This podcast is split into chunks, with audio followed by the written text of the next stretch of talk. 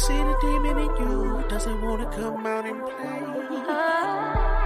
I can see the demon in you. Doesn't wanna come out and play. Everybody say fuck this shit. Fuck this shit. Fuck this shit. Man, fuck this Everybody shit. say fuck this shit. Hey, fuck this shit.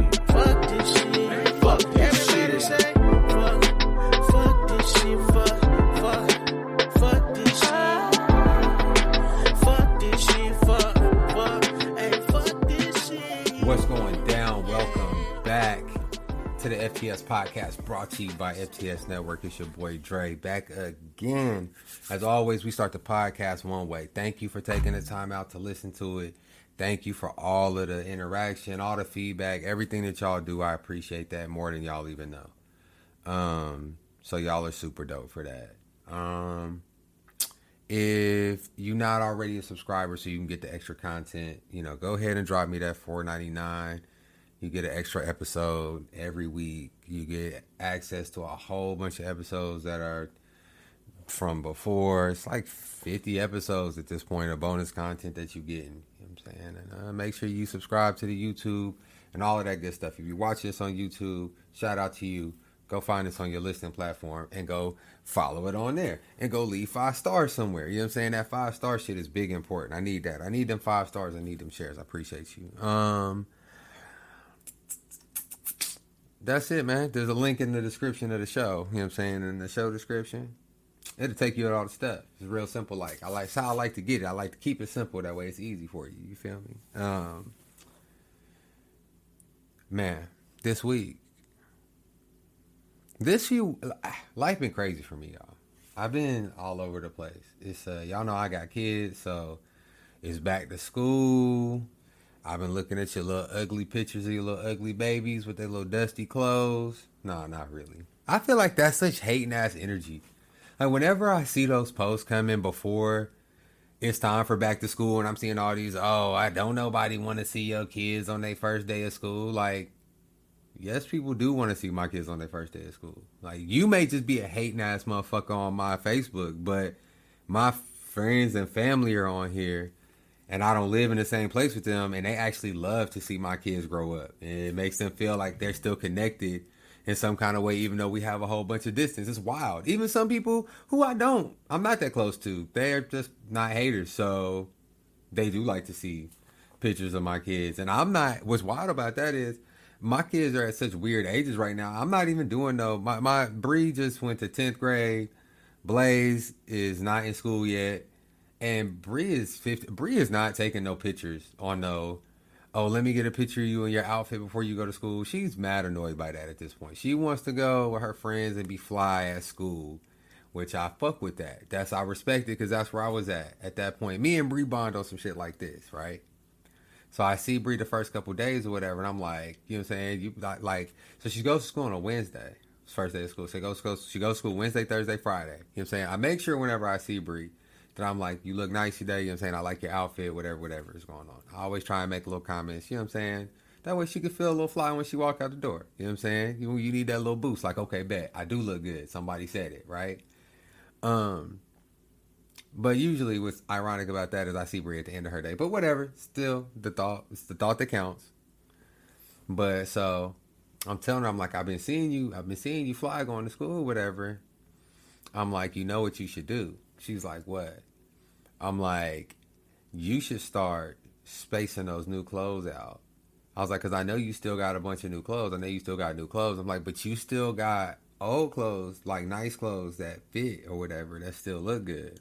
I'm like, so what you need to start hitting them with is like Mondays. You need to come. You need to come Monday fly. Then like Tuesday, Wednesday, Thursday, you kind of wear some old looks, some shit from last year. You know what I'm saying? Maybe put it together a little different than you did last year or something, or you know whatever. But just kind of you know coast on them, and then Friday, boom, hit them again. You know what I'm saying? With some with them with some fresh drip. You know what I'm saying? Then you gonna be then you gonna be hitting them like that for you know what I'm saying? nigga the foreseeable future. Niggas is gonna be like every Monday and Friday. They not even gonna realize it. Her little her, her little friends be listening to this sometimes, so they might they might now might be a thing. My bad if I fucked up the game, but it is what it is. Nigga got to get this. You know what I'm saying? I got to get this content off. Sorry, man. You know what I'm saying? Like I said, like I told y'all, Don't be bullying my baby because you listen to the podcast, or else I'll tell your parents all the shit you ain't supposed to be doing. I'm snitching. I'm telling. Right now, I don't even know y'all parents, but I find out it's easy. I go up to the school, fake tears, bruh. I pull up to the high school. I don't know what's going on. You know, Bree's and Choir. I just thought that she would be around such a good crowd of kids. Maybe I wasn't paying enough attention. I'm just letting y'all know. It could go left. Leave my baby alone. Anyway, uh, but yeah, you know, my whole point to her was, you know, you gonna stretch your shit out or whatever. First week goes back, she's like, you was right. She was like, you because I seen her on like Wednesday or something like that. I was like, you look at I said she was like, see, even you didn't notice type shit. You know what I'm saying? Like these are old clothes. I'm like, see, see. But that's how me and my oldest, I feel like that's how we like connect and bond when like school first starts. We have like such a unique relationship. I know some parents and some kids are like they do all the typical, you know, we go school shopping together and we do, you know, we take pictures before school and I take you on your first day and you know all this stuff. And me and Bree just that's not really how we get down. That's not our relationship. We do it different. But it's still, you know, it worked for us. Um Speaking of that, y'all, I ain't even gonna cap. She smooth sent me some school supplies to order her from Amazon. Forgot until just now. That's what happens when you're the oldest kid of like a young dad. But like I had Bree when I was 16. And even though now I'm 32, I'm an adult, I'm still just like rounding into form as an adult. So something like not getting the school supplies, that's some shit that I would still forget for myself. The fact that y'all I need I need to my baby need a doctor's appointment. We ain't been to the doctor since we moved to Houston. I ain't even gonna lie to y'all, bruh. I think she'd have had physicals for school because she was playing sports. But it's, it's just not been I'm tripping, y'all. I know, I know, I know. Don't nobody say shit to me. I know. I'm gonna put it on my calendar because I'm adapting into adulthood. Recently, I got a calendar with a schedule and shit. You know what I'm saying? Matter of fact, so y'all know I ain't bullshitting. I'm gonna put it in the calendar right now. We're gonna take a brief pause, and I'm gonna schedule me and Breeze. Hold on, calendar for tomorrow. Okay, y'all. So check it out, y'all. I work all day tomorrow and Tuesday but I'm off on Wednesday. So Wednesday, I'm putting it in right now.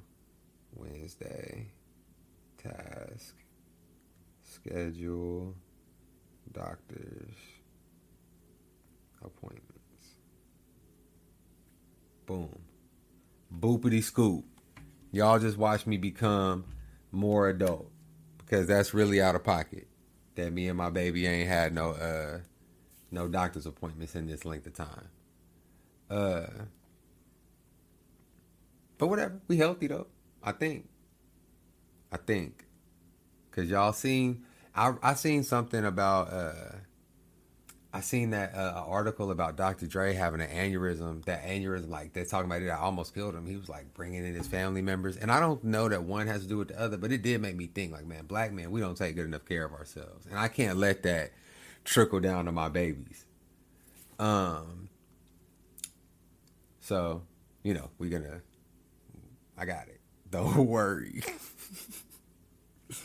My whole point was though, uh, for real though, like when you this age and you have kids that are that age, you trying so hard to navigate the regular parts of adulthood. It seems it's easy for other people to look at it and say, "Oh, you just not responsible enough, you not this enough." But when you really think about it, I've spent my entire adult life having to, in some way, care for another child or another person. Like I've never had zero stakes. I've never had a position where I could just completely let it all fall apart. Because at the end of the day, I always had her.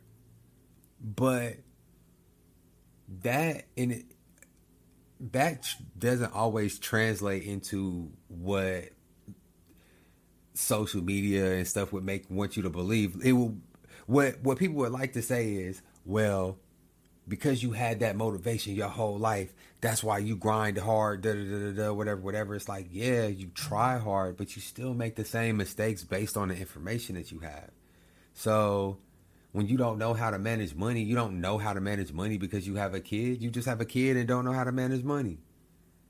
So you have to learn all that stuff real time. And so you're dealing with life, learning life on your own. And it's unrealistic to say that you don't have um moments where your kids end up missing out on or lacking because of that. Like, and that's the I got a solid support system. You know what I'm saying? I've always done decent for myself, whatever, whatever, but it's hard. And it's something I feel like a lot of people don't really understand. They don't really factor it in. And they see it through this lens that's just not really what it is. And it's not it's not it's not as though you have this ball and chain on you that just keeps you from being able to reach success. It's not that. It doesn't having a kid doesn't change who you were. I was I was talking to this girl I work with and said something about how young I had Bree, and she literally asked me, "Did I graduate high school?" And I was thinking, "Of course I graduated high school, but I'm really smart. You know what I'm saying? I'm I'm of course I graduated high school. I'm exceptionally smart, and so for me, having a kid wasn't gonna like derail my life to the point that I wasn't able to attain something that was not really a big goal for me. That was standard issue. I was supposed to graduate high school, but I could imagine how if you were someone who was trying your best to graduate high school and that was really something that was difficult for you to get through and that wasn't something that your family had a history of doing because it's crazy that you, we don't think about it like that but there's still people who come from families who did not graduate high school. My dad dropped out. I know my dad dropped out. I do not think that nigga has a degree. I think he has a ged i might be wrong but i don't think i am. So it's there's people who come from families where neither parent graduated high school and all this other shit. So when they just trying to make it to that having a kid is like it make it impossible to get to that next step, right? Where you don't do that. if I don't have Bree, do I go right to college after high school? Maybe. Because I was kind of like on the fringe of that. It, but even that is kind of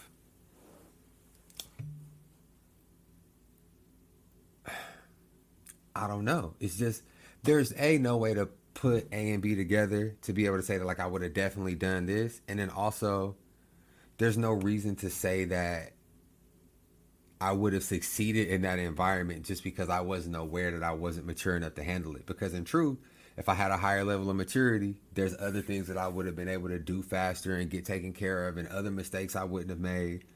I wouldn't have been barely making it through high school as smart as I am if I was ready to go to college. So, you know, whatever. I know that was a long little caveat just to say that basically me and Bree's relationship is so different because it almost has to be. You know, we talk about that all the time. Our Blaze will always look at me as dad in a different way. When I think about my mom, this is a perfect way to put it because I'm my mom's oldest. When I think about my mom, I think about Catrice, a person who is my mom. I am well aware that my mom is flawed. I know that my mom makes mistakes. I don't think I don't think my mom is above me giving advice to. You know what I'm saying? And I mean I also seek advice from my mom regularly. You know, but I don't feel like Devin feels like he could like give my mom advice to be like, "Hey, I feel like you should be careful about this or look out for this or whatever whatever" because that's his mom. And Cameron and Rissa definitely don't feel that way, but me and my mom have that different kind of thing that's kind of how me and Bree are, where we have that different level of where I mean, like she's not an adult now. When I wasn't an adult, I wasn't comfortable doing these things with my mom either. But when I'm 50, Bree's gonna be 30. It's not gonna be, you know, she's a kid. She's gonna be a fully formed adult. So, you know, whatever. Whole thing is our back to school is different than y'all's. That's the advice I gave her, and now you know all of these different things about how I feel about being a teenage dad. I think it's kind of a. Mm, I don't think people understand it that well. I would be curious to talk to other people who had kids as young as me. Maybe I'll, maybe I'll make that an episode. I haven't been doing polls lately. Um, maybe I'll make. I will make that the poll. Um, high school. Sorry, y'all. Y'all know I got to do that. If y'all watch the YouTubes often, if you watch them all, all the way, you know that I have to do them little stops sometimes because that's where I'm gonna put that ad on there for them people who listening on Spotify. You feel what I'm saying? But um, uh, no, yeah, that's gonna be the the poll. If y'all want to see an episode, me get maybe one or two other people on here who had kids in high school, real young, kind of talk about how that impacted their lives, their relationship with their kids. Y'all think that'd be interesting? You know what I'm saying? Tap in on the poll. Let me know. Um. So y'all into the show, man. There's been quite a few things that I have seen lately that I want to talk to y'all about, and uh let's start with the let's start with the shit about black people because I'm a black people. Uh, black couple sues after home valuation rises nearly three hundred thousand dollars when shown by white friend. Before I even read this, y'all, it's wild to me that this is still. I did not think this was a real thing. I thought this was a one-off. I swear to God, I did, y'all. I'm not even gonna cap. I thought this was one of those instances where some black people it- like okay so let me let me rephrase this. I didn't think it was a one-off in that appraisers were appraising the homes of white families higher on average. But these big ass numbers though like i think the last one was i don't remember it was like a, a lady in florida and her shit was like 150 200 grand or something like that. That's what that's what i thought was a one-off these big amounts that they're getting under appraised because the family's black i i just didn't think we were going to keep seeing that because the appraiser doesn't really stand from what I understand. Maybe I don't know enough about how this works, and y'all absolutely feel free to clue me in if I'm if I just don't know what I'm talking about. But I don't feel like the appraiser stands to benefit from under appraising a home like that in any way. Like, does is there some way that they get a kickback from that? You know, like who benefits in that in a way that they would I don't know. I just don't see it benefiting them in any way. So it's just like, really? I am in a position to fuck some black people over, so I'm gonna do it. That's tough. Uh, system, uh, systemic racism in postbellum America has meant that black families have been subject to racist housing policies that make uh, making it harder to own homes and accumulate generational wealth. Uh, a pair of Johns Hopkins University professors filed suit. Bruh, Johns Hopkins University professors, so they balling. They might they might not be like balling balling, but they regular. But they they rich. They today. I don't know they the history of their family, but in the typical dynamics of a large black family, I know they nigga rich. I know they rich to their peoples. When they go back to the family re- reunion, they not the broke auntie and uncle. Their house got under appraised by three hundred thousand, so it was worth a lot. You know what I'm saying? It was more than three hundred thousand. I'm just saying. I'm just saying. I'm just saying. They doing good. They doing good. They doing good. I'm just this. This all love. Uh, a pair of Johns Hopkins University professors filed suit against a real estate appraiser and mortgage, an online mortgage lender, accusing them of valuing their suburban Baltimore home at a drastically lower price due to their race, according to court documents filed on Monday. To be told in so many words that our presence and and our presence and the life we've built in our home brings the property value down. It's an absolute gut punch, Nathan Connolly told the New York Times. Connolly and uh, Shani Mott sought to take advantage of low interest rates last year and refinance their mortgage, believing their 2,600 square foot four bedroom home to be worth more than the 450,000 they paid for it in 2017. They had already sunk well over 30,000 in renovations and home prices had been creeping higher and higher during the pandemic, but an initial appraisal returned a value of just $472,000. So their house, so 22 grand more. Their refinancing application which had been approved pending a valuation of $550,000, its estimated value was ultimately denied. Obviously, they're trying to refinance their house for what it's worth now, but the appraiser is saying that it's not worth that. And they're like, and they're knowing, I'm not, without even reading the rest of this, y'all, straight up. Okay. So they live in Baltimore. I live in, uh, I live in Houston. The neighborhood that I live in right now, the house that I rent right now, was worth two hundred. They wanted they wanted to sell this house for two hundred and fifty thousand dollars, but we rented it. We rented it.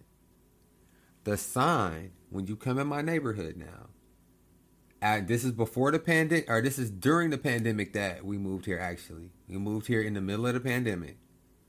The when you move in, when you pull into my neighborhood now, the sign coming into my neighborhood says homes 350 and up. This house that I live in right now, I'm so sick that we were in a position to buy it. Because the house I'm in right now is worth a hundred bands more than it was when I moved into it just off time. And this is not that big of a house, not not as big as the house that they're talking about. It wasn't worth the initial investment that they put into it. They initially put 450 on it. So their house was worth 200,000 more than this. With the way that housing rates are rising, they were they were underestimating themselves. They were underselling themselves saying the 550. I know they were because that's that's less percentage wise than my shit done raised. And they live in Baltimore. I know the cost of living is more out there. So everything is raising faster out there. That's crazy to me. That's wild. I'm just just off top before we even see what it was because I I I didn't even read the details. This is one of those you can read the headline and you like. I pretty much you know. Anyway, um. Okay, the initial appraisal return to value was just four hundred seventy-two thousand. Their refinancing application was denied. Whatever, whatever. Suspecting discrimination, Conley and Mott arranged to show the property again, but this time a white friend posed as a homeowner, framed photographs, and staged the house. Uh, offered other hints that the family, that a white family lived there. The house was valued at seven hundred and fifty thousand dollars. Okay, I know this is why I ain't shit, y'all.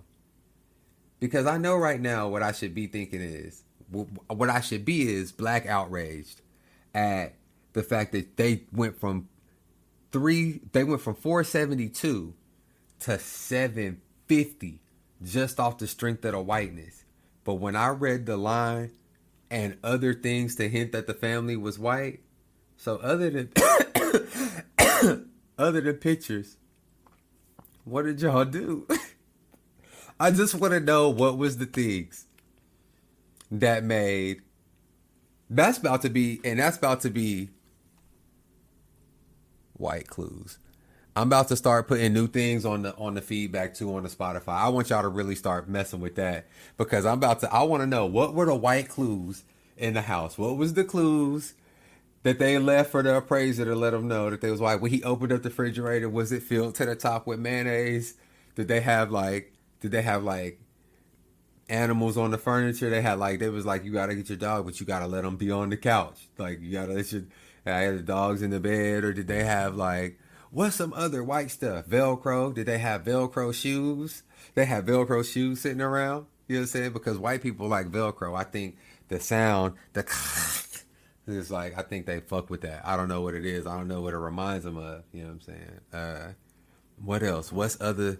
What's some other white things that they could leave? Did they just leave like credit cards with like high rewards points? You know what I'm saying? So they'd be like, oh, they definitely got some high credit in this motherfucker. They was like, they left the uh, American Express. Yeah, they sat the American Express out because that's the.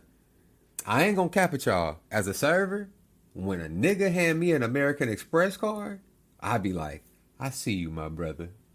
I see what you doing out here. I see you got this white folk money. That's what I see. You feel what I'm saying? So um, I don't know. Is that what it was? Did they is is it American is American Express? What else? What else is it? Did they uh what what? I don't know. Y'all gotta tell me. Y'all, y'all really gotta I, I need that in the comments on, on on Spotify. If you listen on Spotify, I need you to hit the comments. I need to know what what are other what else did they leave around the house to let the appraiser know that it was white people other than the uh, lifetime supply of mayonnaise. Did they put like a, a unseasoned chicken? Uh, they, they're like like you know finished baking chicken like why is he's coming? Like oh yeah we were just finishing up. They put it up there. It's just like pale as fuck. You know what I'm saying? I'm sorry. I'm I'm just trying to think what you know what I'm saying? Man I'm trying to think like some of the things that's been on white people do this. Like was it a teacher who was like fondling a, a student at the table? Because it was like because it's always white lady teacher fondling student. Or was it like you know what I'm saying guns guns boy guns that's what they had. Lots of guns, I'm sure. Gun safe.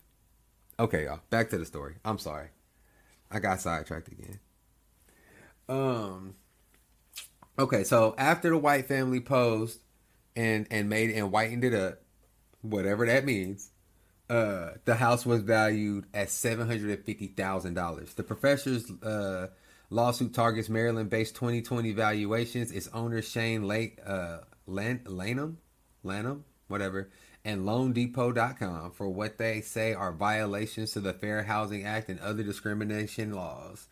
Uh, Lanham conducted the first appraisal. Court documents claim he undervalued the home because the plaintiff's race and their home location adjacent to a black census block, notwithstanding that is also located within homeland and affluent, mostly white neighborhood um, LoanDepot.com then relied on Lanham's uh, alleged skewed appraisal when they denied Conley and Mott's application, even though one of the company's loan officers assured the couple there would likely be no problems. The $550,000 estimated value was pretty conservative, the employee said, according to court documents, but Lanham put his estimate around $75,000 lower than that.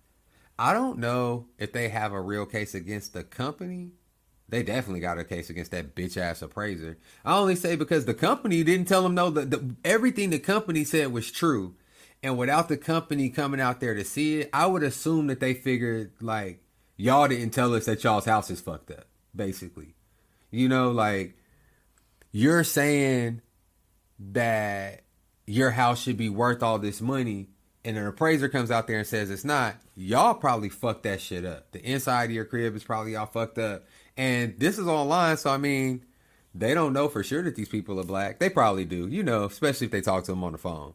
The, I'm so. I'm I'm gonna say it anyway, but they college professors, so maybe they don't sound black on the phone. Cause you know, it's some people who you get on the phone with them, you like, oh, they white or they black, and sometimes you be shocked, but most of the time, you know. But I don't, I don't ascribe to that. But I said it though. Uh, anyway. Uh.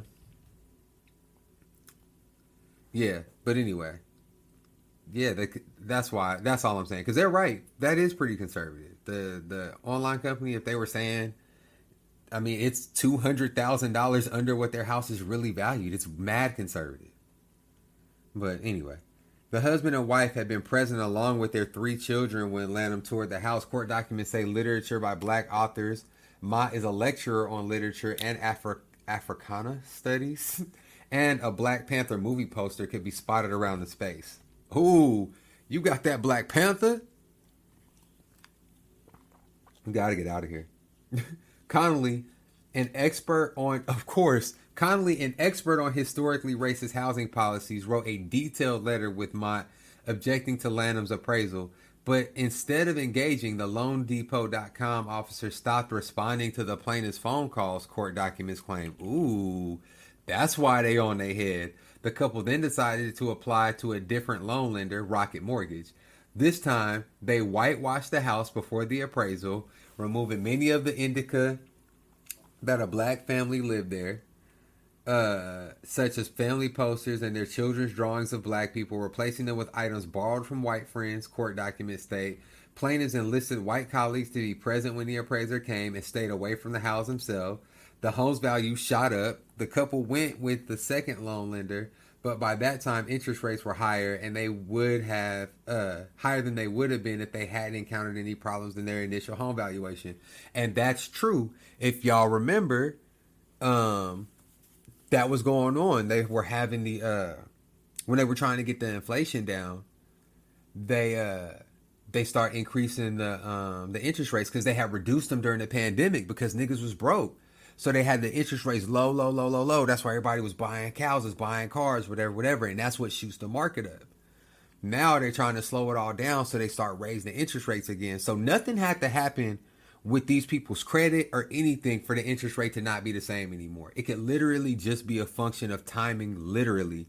And also, it's the floor of what federal interest rates are. So it's not like the company can really, I don't believe anyway, that the company can give them the interest rate for less than that. I think it has to be at a certain level. I'm not, that I'm not sure about. Um, as far as like taking care of it. Um, Connolly and Mott alleged in their complaint that Lanham believed a black family did not genu- genuinely belong in Homeland, which is located north of uh, north of Baltimore and around 78% white. Their story echoes that of a black couple in California who conducted a similar experiment after their home was initially appraised for 995,000 after whitewashing the property was valued at 1.48 million fucking dollars. That's crazy. That's crazy. The couple, Paul Austin and Tenisha Tate Austin, are expected to enter into mediation in their lawsuit against the appraiser next month. They're gonna win. Syst- uh, systemic racism in postbellum America has meant that black families have been subject to racist housing policies, making it harder for them to get blah blah blah blah blah. Um, yeah. Uh, last fall, the Department of Justice announced an effort to combat discrimination. Um, also filed a statement of interest in the Austin's case earlier this year, saying combating housing discrimination, including bias and appraisals, is a high priority across the federal government. Um, so, um, a few few quick things on the end of that. Um, first of all, this is one of those things when I feel like white people who don't get the concept of white privilege really have to sit back and take consideration of white privilege is not anything that you individually as a white person can cash in in individual moments and are always experiencing 100% of the time. There are moments where being white does nothing for you in a situation, even in America. There may be stretches of time where being white does nothing for you, even in America. However, because of the history of literal white supremacy that America was built on, and America is not that old of a nation. 1776. That's not like we're not even 300 years old yet, y'all. We're not even 300 years old yet. Like it's not America is like five generations of people old. It's not that, you know what I'm saying? Like we're not going way way back to where these things started. There will still be remnants of those things today. And in those moments, when you are white, you will you will reap the benefits. And if it's a thing that gives you benefit, like this, you will reap the benefit. If it's a thing that was specifically targeted to harm people who are not white, then you will not feel that because it was it was designed for you not to. And if you happen to feel it, it will be on accident. You know what I'm saying? There are there are white people who grow up in school systems that are like wild underfunded, right? But the way that school systems are funded is like a remnant of segregation and integration and all of those different things and like a concentrated effort to deny black people the services that white people were given. So if you just happen to be one of the poor whites who got lumped in with the blacks, it doesn't disprove white privilege. It doesn't dis doesn't take any of those things away. It just means that in this case, you didn't get some of it, but you can still get more of it later because it could come at any point in time. It could come at any point in time. It could come from you going to buy a car from someone who just respects you a little bit more. So they're not trying to fuck you as bad because they don't think that you don't you're not capable of or not deserving of. And like these instances show you that those people really exist.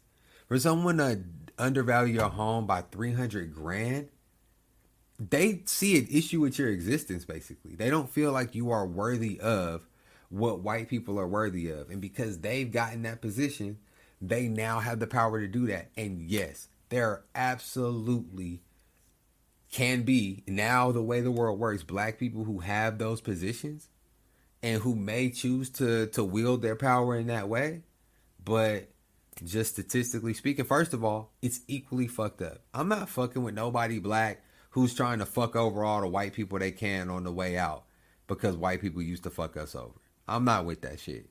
If you going out your way to make sure that no black people get fucked over around you, I'm with that. If you cutting a little harder for the people who look like you, I'm not gonna lie, I can fuck with that. But if you going out your way to fuck over some white folks just because you got the power now, that's trash. I'm not with that.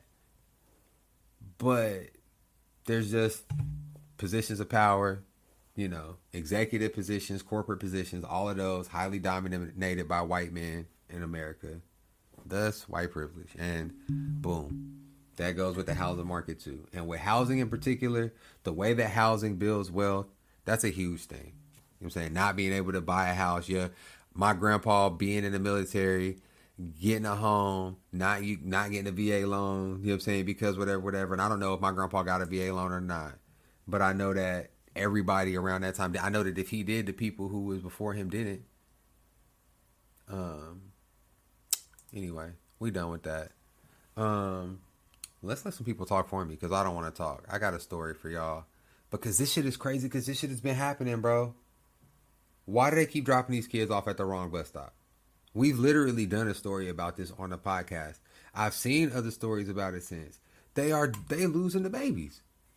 They literally are losing these kids. That it's because of the shortage of all of the the teachers and the support staff for school systems. Because school systems are underfunded all that goes into this new shit that's going on with school choice and just the overall sentiment that genuinely what I'm starting to feel like is that in America we are so set on saying something can't be fixed or something can't be done that we absolve everyone of trying to make it work until everything falls apart.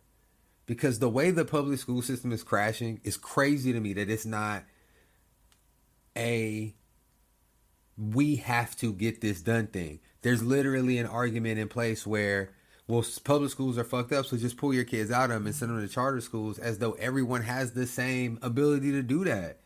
What if you don't got a car? What if you can't get your kid to the school? What if you work? What if you don't, you know, like there's just so many different things that just assume a level of privilege and access and resource that everyone does not have and it's taking education away as something that's fundamental that everyone should just have that it as as though it doesn't benefit the entire society for everyone to be more educated that's one of the craziest things about it too it's not even some oh only a certain segment of the population will benefit like no everyone benefits when everyone is smarter look how bad we got fucked off because y'all niggas don't understand science because motherfuckers is walking around here thinking you get viruses from 5G towers because they don't understand what virus is.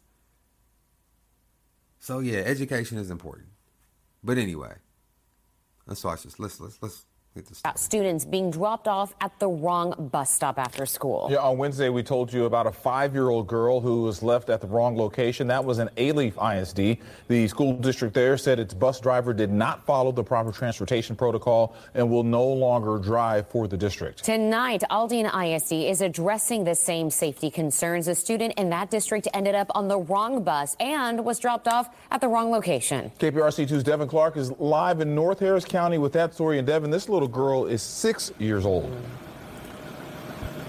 Six, Keith and Daniela, just a few years older than a toddler. And after her first day of school, her parents waited for her right behind me where the bus was supposed to drop her off. But when she wasn't on it, the mom went scrambling and found her little girl miles away, alone and shaken. We sent our daughter off to school. Everything seemed to be fine. But when Eric Reynolds' six year old daughter Olivia didn't come home from her first day at Anderson Academy, he says the bus driver uttered words that made his heart drop. Goes and check every aisle just to make sure. And so, yeah, your daughter did not get on the bus. He says his wife immediately scrambled to find her. She just so happened to see my six year old daughter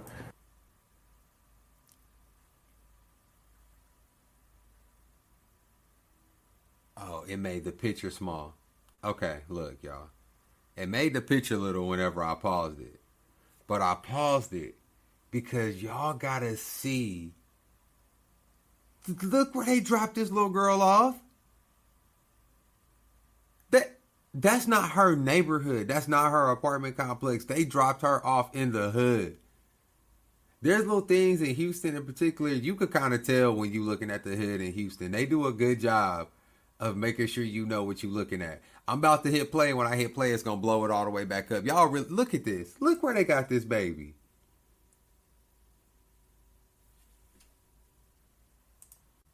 on the corner of Garden City Apartments. Two miles from the bus stop where little Olivia should have been left. That zip code alone has over 3,300 uh, sex offenders. Olivia's parents say she suffers from a condition where her body doesn't produce the stress relieving hormone. So she cannot be left in stressful situations like that. And um, so this has greatly impacted her.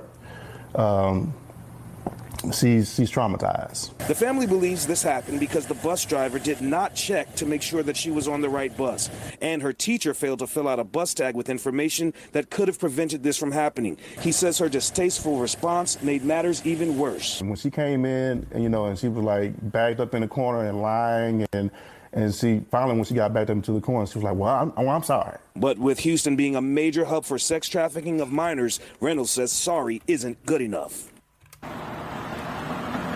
In a statement, Aldine ISD says that it's removed Olivia's teacher from further dismissal duties for the rest of the year and that the transportation department has taken corrective action against the bus driver. But Reynolds, who is pursuing legal action, says he wants everyone involved fired and he thinks that the school should equip all students with tracking devices so that this never happens again.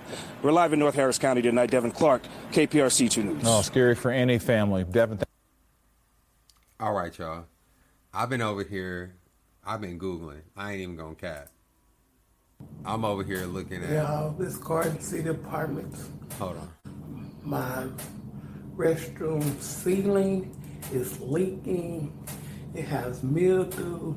What we looking at? We looking at Garden City Look Apartments right now. Why are we looking at Garden City Apartments? Just because I wanted y'all to see where they dropped my baby off. How y'all doing? This is Keith. This is This how they got this nigga. Garden City apartment. Okay, hold on, hold on. We gonna let that girl live. She was just at Garden City. She probably just she probably just tagged it. She was just there.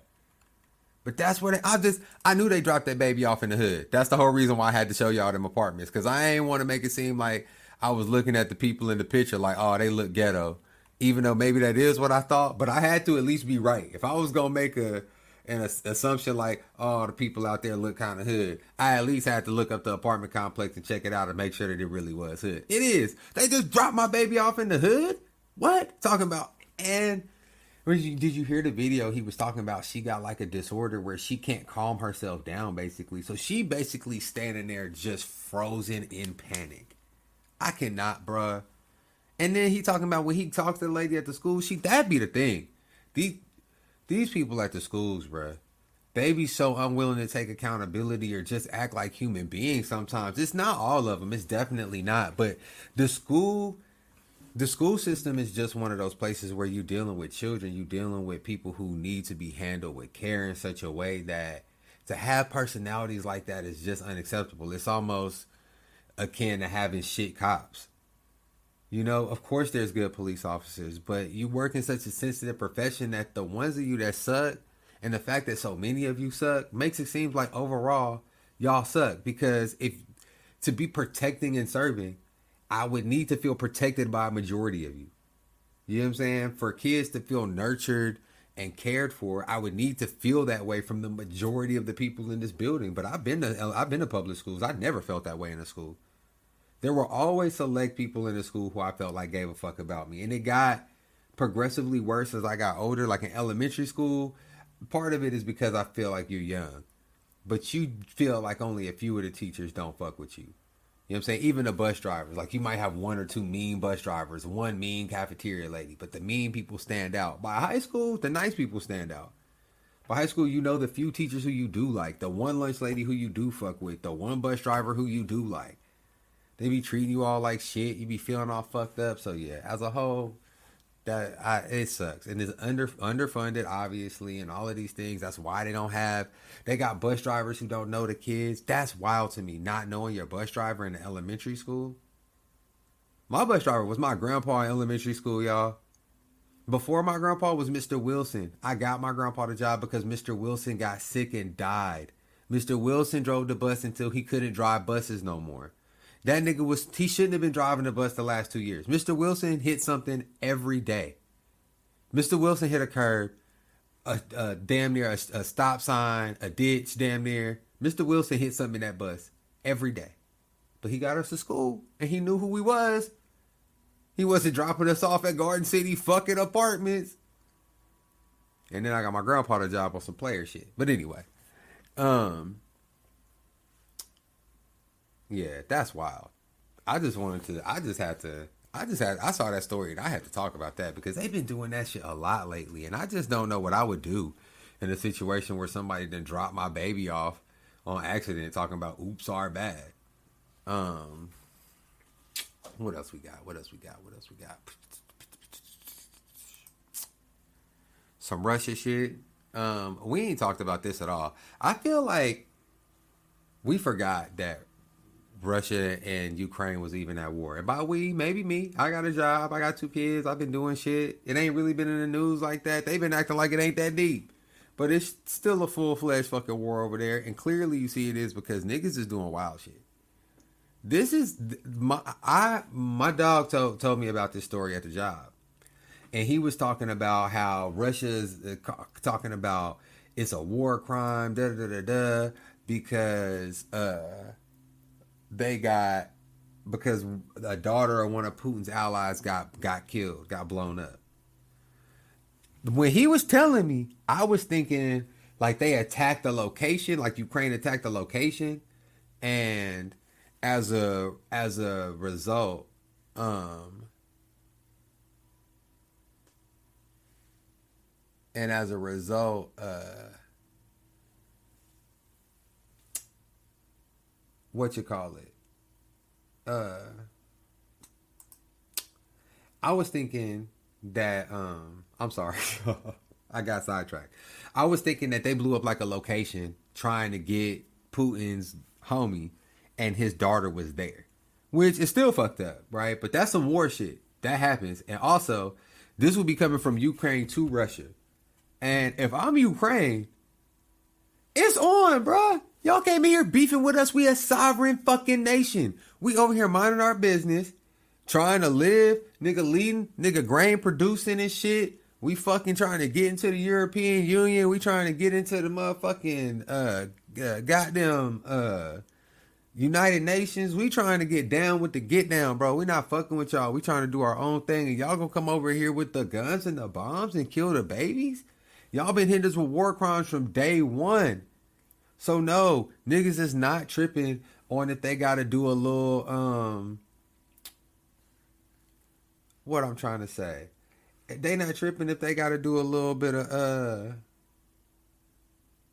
you know what I'm saying, war criming to get back at you. They like fuck y'all. That's what I was thinking at first, because I was just thinking they trying to get somebody who a target they need to get, and it was like, well, his kids will be there too. Y'all, that's not what happened. I'm gonna read the story. Uh the article, uh, car explosion kills daughter of Putin ally Alexander Dugin. Dugin, Russia says. The daughter of Alexander Dugin, a far right Russian nationalist who helped shake the Kremlin's narrative about Ukraine, was killed Saturday when the car she was driving exploded near Moscow, according to Russia's main investigative, uh, investigative authority. Russia's investigative committee said it was looking into the incident and had opened a criminal murder case. The Toyota Land Cruiser went off at full speed on a public highway and caught fire, it said, after an explosive device planted under the bottom of the car on the driver's side blew up. The driver, identified as the uh, by the committee as journalist and political scientist Daria uh, Dugina, died at the scene. It said in early evidence pointed to a murder for hire. Dugina, 29, was driving her father's car from a festival they both attended when the blast occurred, engulfing the car in flames. Uh, friend, uh, Andrei Krasnov, told the state run media outlet uh, that task, I guess that's the I, I don't know what that means. Anyway, he said that she was driving another car, but she took his car to, today. He said he believed her father was the target of an attack, or maybe two of them. Let's see. They got the video here. Let's see if we can play it. Oh, it says the aftermath. Okay, no, graphic content. Ooh. Yeah, y'all, that's on fire. It's a fi- it's a fire. y'all can't see this on the. uh Damn, that's wild, y'all. For real, that girl burning up in there. That is sad. That's wild. They don't be thinking about that when they be saying that crazy stuff that they be having families and you kind of putting your family in danger to a degree. Clearly, right? Uh, okay, there we go. I was trying to find the exit so I could go back to the the oracle. Come on, cuz, take me back to the oracle, cuz.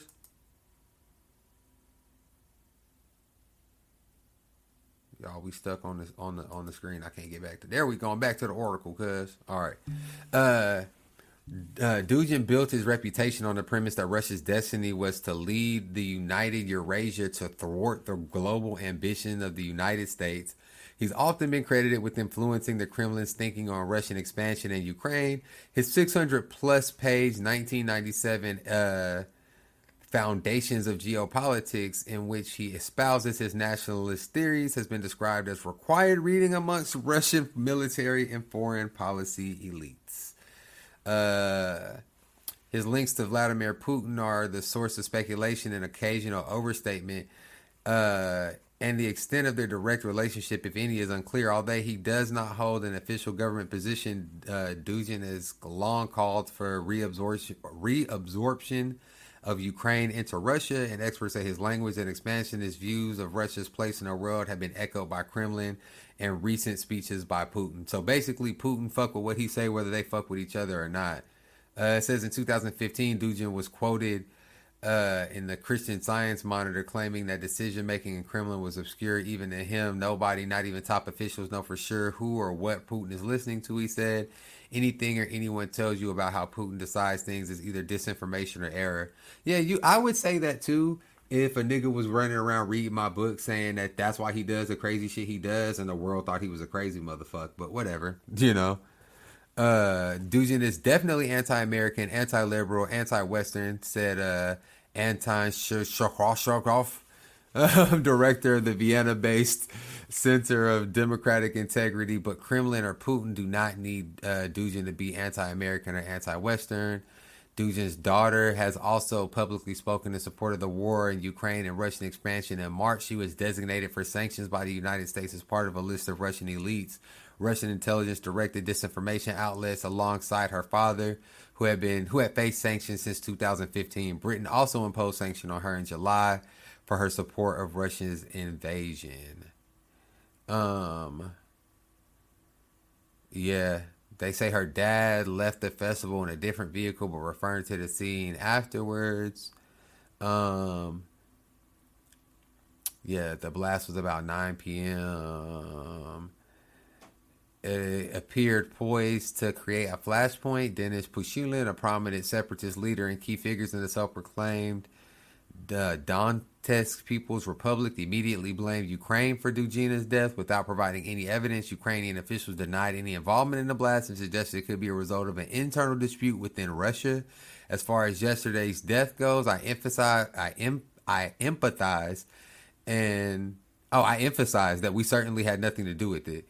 Um, Mykhailo Podolyak, an advisor of the Ukrainian President uh, Vladimir Zelensky, said Sunday on Ukrainian television, We don't even comment on this, but it's not an interesting topic for the Ukrainian Special Forces or Special Services. Um, whatever. They said they won't make any more statements. So basically, oh, hold on, hold on, hold on, hold on, hold on. Yeah, it's not been briefed on the incident. Yeah, America saying that they don't know. Um, so that's wild. Russia is Russia be on that. So Russia was is mad talking about Ukraine did it. Ukraine might not even have done it. It probably happened inside of Russia. Russia's so wild. She might not even be dead. They might have made it all up. They got state-run media and all of that stuff. Y'all think America got fake news? Everybody swear America got the fakest news, bro. Russia got the fakest news, not the fakest. Russia, China, they all got some fake ass news, but they have like literal state-run media, like North Korea, where they make the news. Like the news is made by the government and curated by the government. That's not what we do here. As much as y'all would love to believe it, it's, it's not. And I don't want to say y'all because whatever. Um.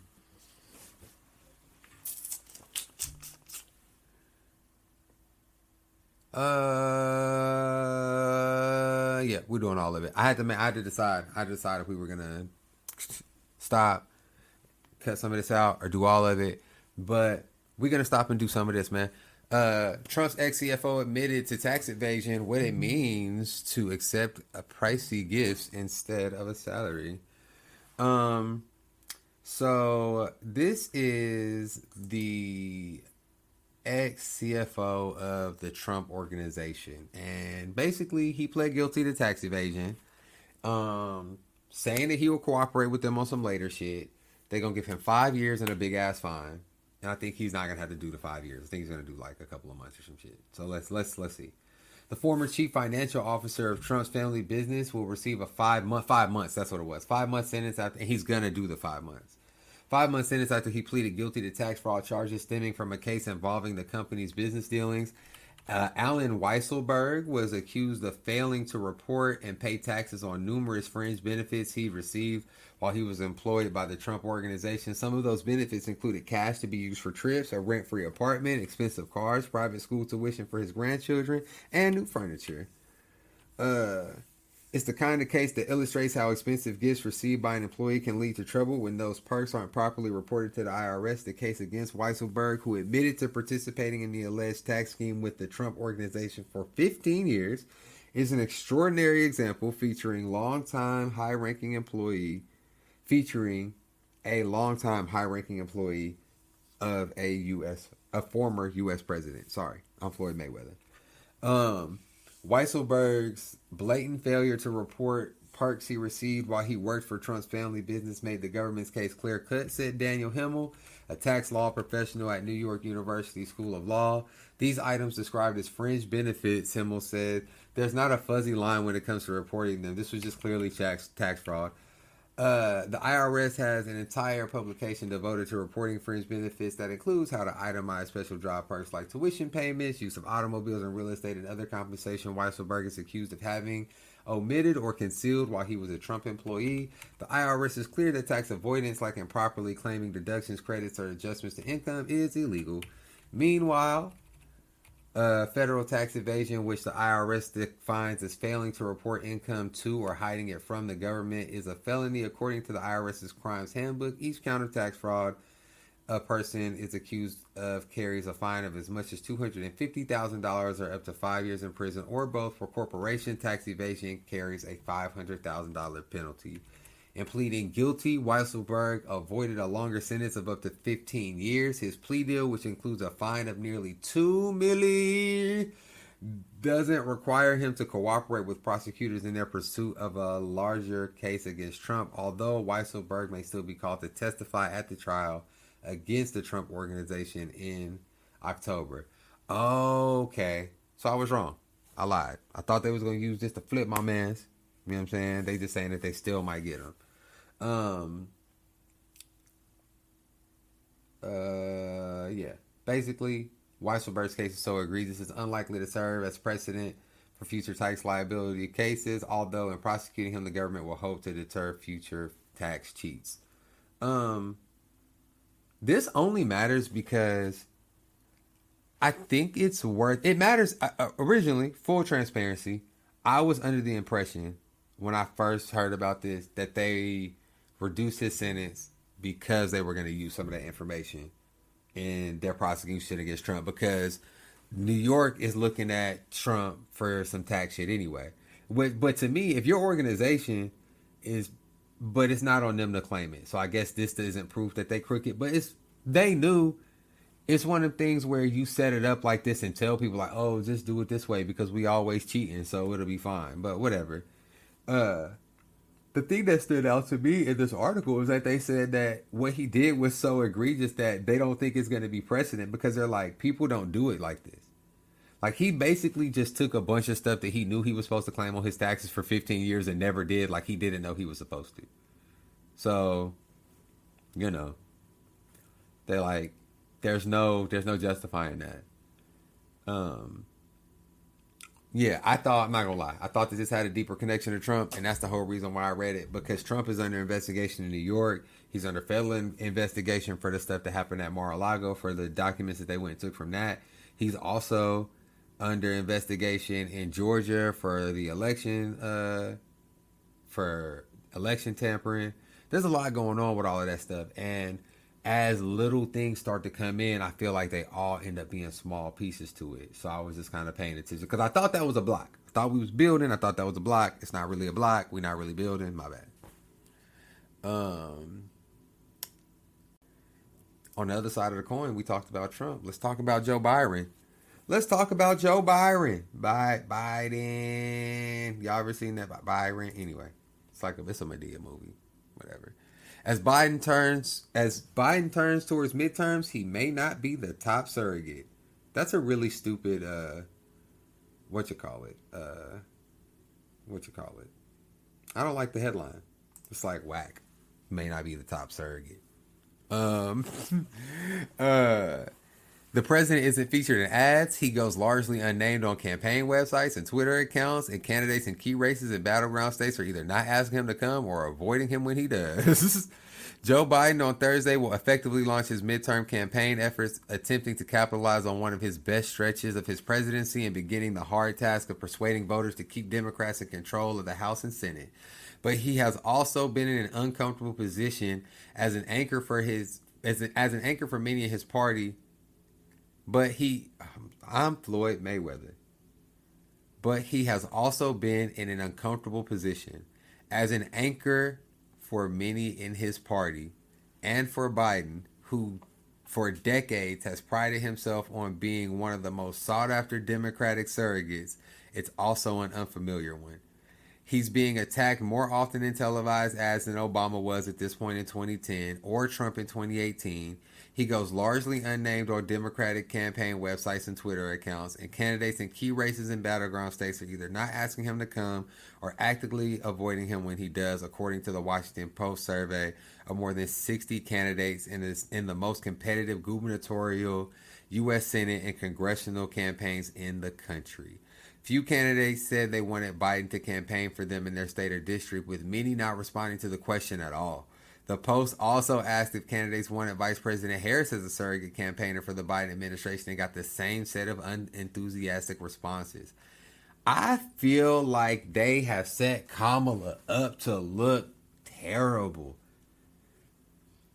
Joe Biden wasn't doing shit when he was vice president, really. I don't remember seeing much about Joe Biden, but just for all of the the hate and the backlash that Kamala took coming in, I just felt like the White House should have done a better job kind of making Kamala the face of the successes. I almost feel as though it would have been more beneficial to them to do that than what they're doing now because Joe Biden has such low approval rate and the least you could do is have it seem like all the positivity coming out was coming from one place and all the negativity negativity was coming from another. You could have split it a little bit where potentially you get a lot of those we didn't really fuck with Biden people anyway, saying, you know, where Biden may be falling short, Kamala is really pushing him on these issues. And then it still becomes a win for the Democratic Party. But I just feel like they don't they don't think those things through. Because by making Kamala look Kamala look weak, to me, I don't see who your clear pivot is. I don't see who your clear pivot is to for the next president. Because Joe Biden, I feel like Joe Biden's going to run again. And I mean, shit, because it is what it is, I would vote for him, but I feel like it's irresponsible to run for president at that old. But anyway, um, uh, no comment from the campaign at this time, said a spokeswoman uh, for Senator Michael Bennet from Colorado, who's a Republican target, who is a Republican target in a state that Biden won by more than 13 points. That shows you how different things are between when people that recency bias, bro. People don't remember how different it was. People really think that Biden and Trump are equal. It's just wild that they're not. Um, we have not asked President Biden or VP Harris to campaign, uh, campaign in Ohio and have no plans to do so, said spokeswoman for Representative Tim Ryan, who's the Democratic Democratic Democratic nominee in a tight U.S. Senate race, pointing to a range of surrogates for Republican nominee J.D. Vance. The spokeswoman, uh, Izzy Le- Levy, added, "Tim has been very clear that he wants to be the face of this campaign, and that's not changing anytime soon." Yeah, these guys they don't want to be associated with that. Because people, Biden got such low approval rating, people are trashing Biden for everything. So, yeah. Several Democratic candidates didn't say they were opposed to Biden appearing with them in their states, but they weren't exactly warmly embracing of the idea either. Well, I mean, I welcome anyone to come to Arizona and let me, you know, show them around the state and, you know, the issues that we're facing. Senator Mark Kelly said, "Wait, they went out their way to leave the you knows in this quote, so you feel the uncertainty." Oh my God. Uh, he, he said when he asked if he wanted Biden to campaign with him. So yeah, I mean, it doesn't, it doesn't, doesn't matter who it is, bro. They had to leave the stuttering and everything. Plans for a Biden roadshow. Uh, White House officials are preparing to use the coming weeks to showcase some of Biden's recent, recent accomplishments, which, which include sweeping law. Which oh my God!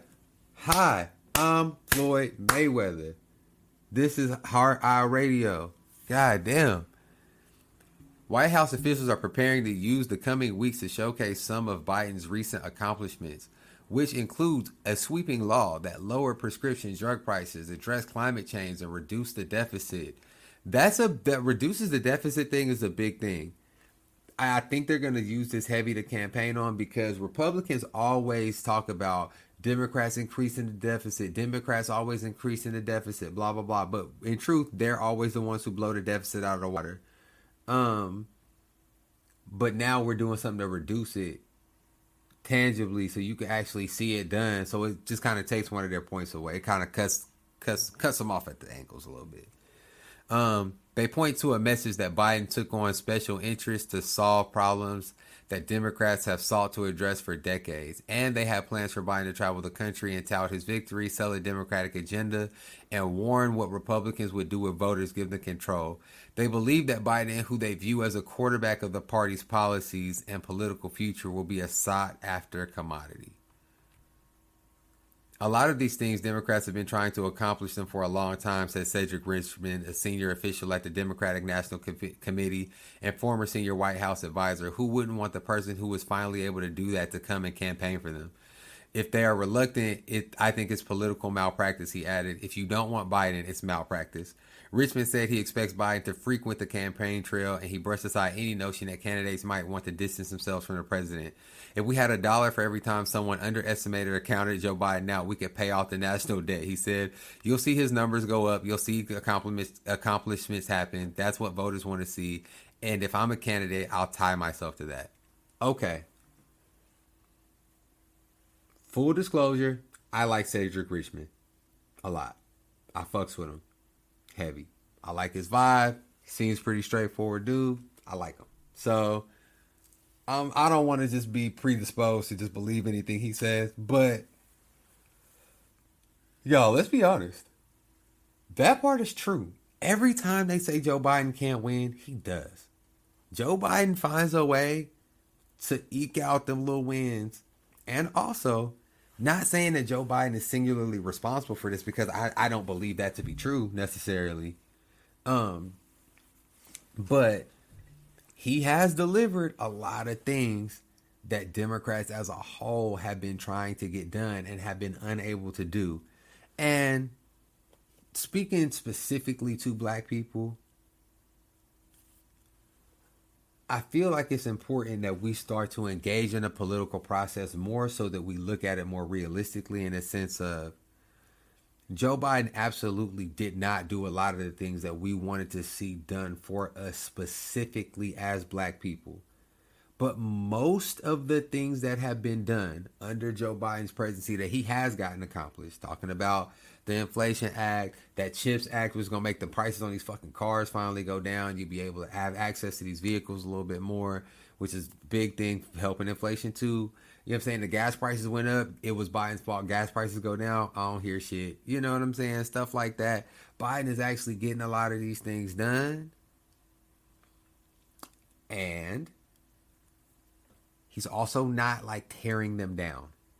Like the the in the the the opposite of having of of getting a Democrat who's not as progressive as you would like in is not just staying the same. It's things go backwards. That's the reason why they just repeal Roe v. Wade, all these things. All of that is intertwined. You can't divorce one from the other in any way. So I say all that to say the Joe Biden hasn't done anything. Joe Biden hasn't done anything for black people. We will be the same under Trump. All of that rhetoric, all that now, that's really dumb. It's it's just dumb. And it's super not true. And again, even if you believe there are all these other things that I want done and advocated for for me and my particular special interest group because as black people, we do have to start recognizing that that's what we are. We're a special interest group. Like like the Latinx community, like the LGBTQ community, like the gun lobby, like all these like all these things are special interest groups when it comes to politics. We're a special interest group as well. So we've got to start looking at all of the things that we want, the things that are specifically just for us, and also just the things that we align with as a whole.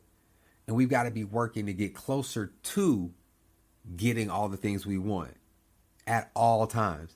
But not participating because we don't have a strong enough candidate that is going to get us all the way there is working in our detriment. It's sending us backwards, and we're just going to have to pull ourselves back even farther. That's where I'm at with it.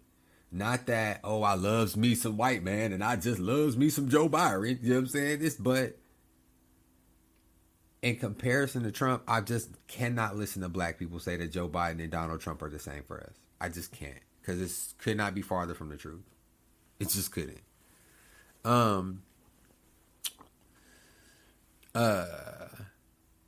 Also, Biden talking about just like going out on the trail or whatever. Biden is actually pretty good when it comes to speeches, bro. Not go cap. Biden get out and actually start talking.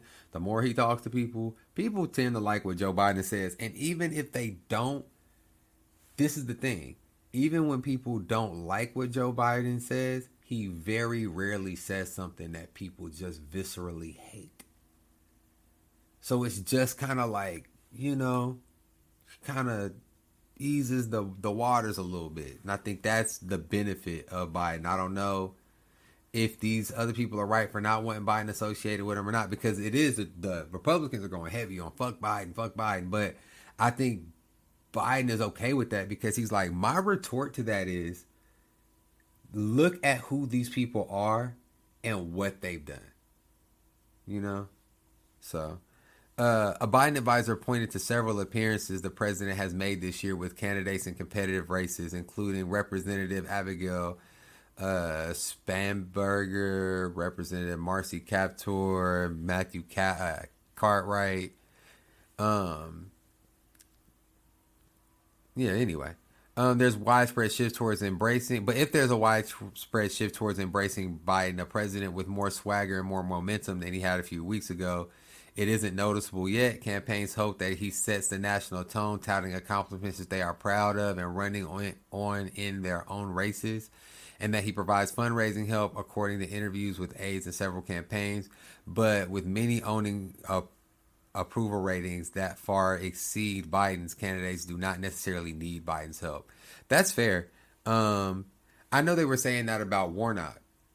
Um, it doesn't really make sense for someone who's like doing so well to add Biden in and see like if if my approval rating is 84% and I'm just really shooting in the dark, I'm sure Warnock's hitting that high. If it's if my approval rating is 60%, yours is 40%, I don't need you.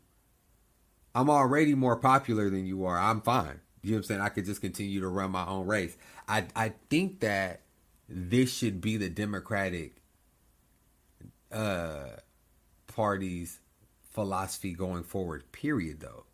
That they should not lean so heavily on presidents to to campaign in Senate and House elections. They should much more focus those locally and can and like with the actual candidates facing forward and then allow the success of a democratic presidency to be the backdrop of that. If to me if i'm running for senate and i'm a democrat i'm like yo every democrat voted yes on all these things that we couldn't get passed because all the republicans voted no. It's common sense that we just need more of us not less of us to get more of the things that you want done and I'm leaning on that. Some version of that is every time every time I talk, that's basically what I'm saying.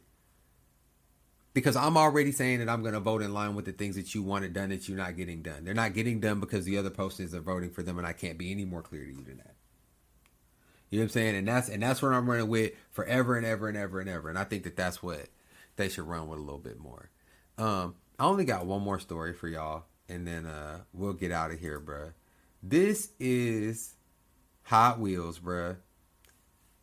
It's wild in the world of identity politics how somebody like Greg Abbott is exactly who these people want.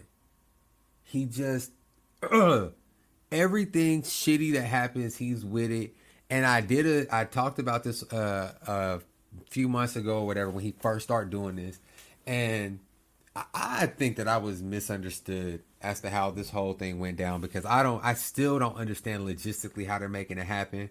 What it appears to me, and I'll be perfectly honest, it appears to me that the reason why this is working to any degree is because on one end you have Texas that treats these migrants like they are bugs, like they are literally roaches that are infesting the country and then you have the officials in DC and New York where they're busing all these migrants, treating them like people and trying to find a process to get them through everything that they need to get through in order to either get sanctuary here, get asylum here, or ultimately be sent back home, whatever the process ends up being from their uh, immigration court uh, proceedings that that's a different that's a different conversation. You know what I'm saying? What the law should be and who we should let in and who we shouldn't.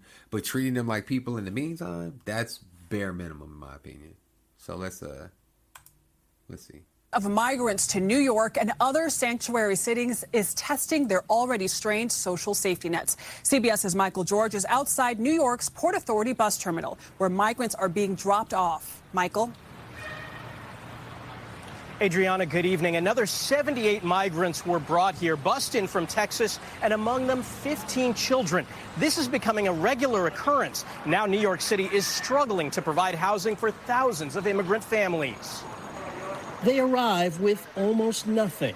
Migrants bussed from Texas to New York City and Washington, D.C. by order of Texas Governor Greg Abbott.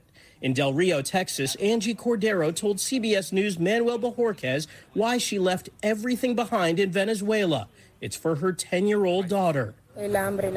The hunger. New York City is giving families a place to stay, either at homeless shelters or in unused hotel rooms. But city officials are asking hotels to provide 5,000 more rooms. Catholic charities are helping migrants by providing food and clothing. These just aren't statistics. These are people with names and with dads and moms. Border crossings are at a record high as migrants flee crime and poverty in Central and South America. Governor Abbott, a Republican, has already bused more than 8,000 people to Washington, D.C. and New York City. And now Texas is sharing our pain with the rest of the country. New York's Mayor Eric Adams says Governor Abbott is playing politics with people's lives. We are going to provide these families with the dignity that the Texas governor failed to do. And New York City just launched a program to enroll about a thousand migrant children in schools. The city says it needs more federal funds to deal with what the mayor calls a humanitarian crisis. Adriana? So that's really basically what I was talking about. The difference between when you view something as, as they described it, a humanitarian crisis versus a problem. Like the the wild thing is, is that Abbott is actually trying to make them look like the assholes. He's like, yeah, y'all keep saying that you want to keep doing these liberal laws and let all of these people come over here and blah blah blah blah blah whatever. You, now you deal with it, and they're like, okay, well we will deal with it. We seeking additional funding from the from the federal government, but even even the way that they request the funds and what they're going to do with the funds. Like Abbott's like, oh, we need more money too, so we can put more border patrol agents up here and shoot the migrants or whatever the fuck they do out there, because you know that they be out there sexually abusing, assaulting. You know, there's so little oversight with those people. I don't even want to get into it. Let me let me let me tell it. Half them border patrol agents is is reject cops. They cops that can't be cops somewhere because of some shit they did. And even if that's not true, I would be shocked if the qualifications are higher. I, I hope they are. I genuinely hope I'm wrong about that. But I just don't believe it. And even when you just be hearing about like what be happening to the women in them facilities and the detention camps that they had and like all this other shit, it's just crazy. And and also just seeing the difference in the tone of how an administration handles a migrant overload being we in and stay in place and we putting them up in hotels and trying to find a way to put these kids in school while they're here so that they don't have this big education gap and all these other things that they're trying to do to treat these people like human beings and actually develop a system that effectively addresses this problem versus just build a wall and waste up some money. A wall that never got finished, by the way. Like, think about how much money did Donald Trump waste on that fucking wall that never even got finished? I gotta.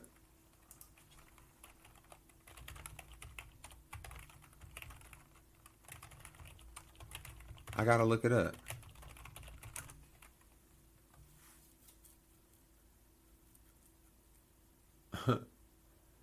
so this came out.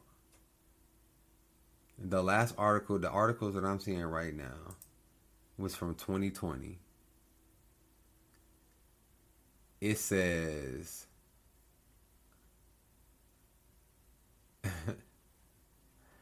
On the same day in May 2019, the Army Corps of Engineers awarded a pair of contracts worth 788 million to replace 83 miles of fence along the southwest border.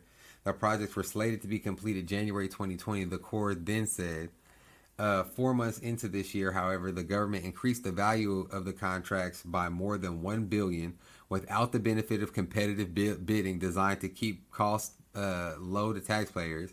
Within a year of the initial award, the value of the two contracts had more than tripled to over three billion.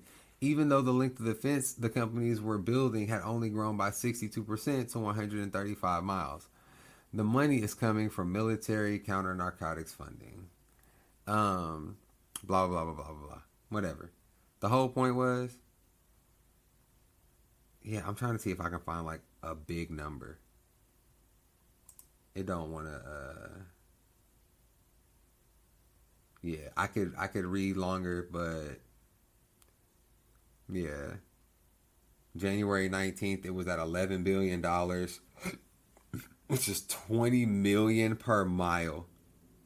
Is how much they're paying for that border wall.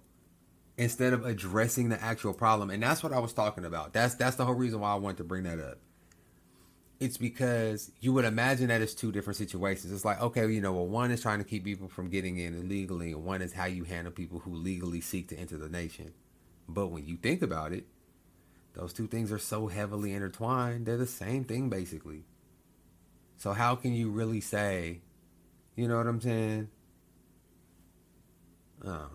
How can how can you really say it makes sense to spend twenty million dollars a mile on a wall instead of being like, let's address the system that we bring these people in by so that it's more effective so that we can figure something else out. And even even and I've talked about this before too, even spending that same money on the things that they've shown actually stop people from crossing. They're telling you that there's technologies and other things that they have that can address the issue that you want to address. And you're like, yeah, but it's not a wall. It's not a physical thing that I can say I did because you're weird. Because you're weird. I read a. I, I'm. A, I'm pretty much end on this. I was. Uh, I was either listening to a podcast or, or watching YouTube or reading something. I don't remember what it was, but it was some Republican woman talking about how it was uh, Trump and maybe DeSantis. I feel like it wasn't DeSantis. I feel like it was Trump and somebody else, and they were like, "Yeah, they have BDE. If you know what I'm talking about." uh talking about they got big dick energy but it's like that's so funny how people in that realm take terms from our spaces and utilize them incorrectly cuz like having big dick energy is not build a massive wall to prove how big a man I am always stick my chest out yelling and making noise got this big truck with these big wheels got all this stuff whatever that is not what they're talking about when they say that it's a whole nother vibe that you're way off it's the exact opposite. That's little dick energy, bro. That's that overcompensating energy. Whenever you gotta, whenever you gotta yell all loud, the motherfuckers. Uh, Are, you, you know what I think about when I see Donald Trump? Donald Trump.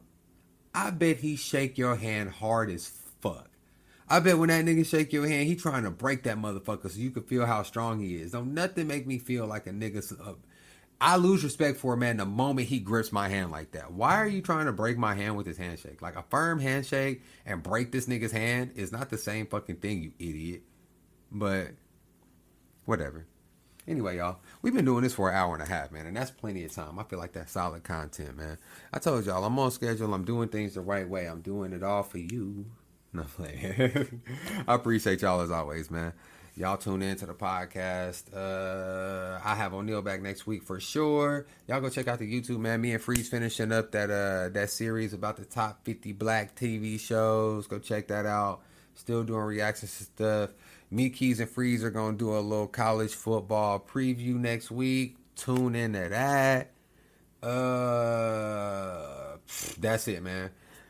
Love y'all as always click the link in the description, go do all the stuff, subscribe, leave comments, fucking participate in the poll. You know what I'm saying?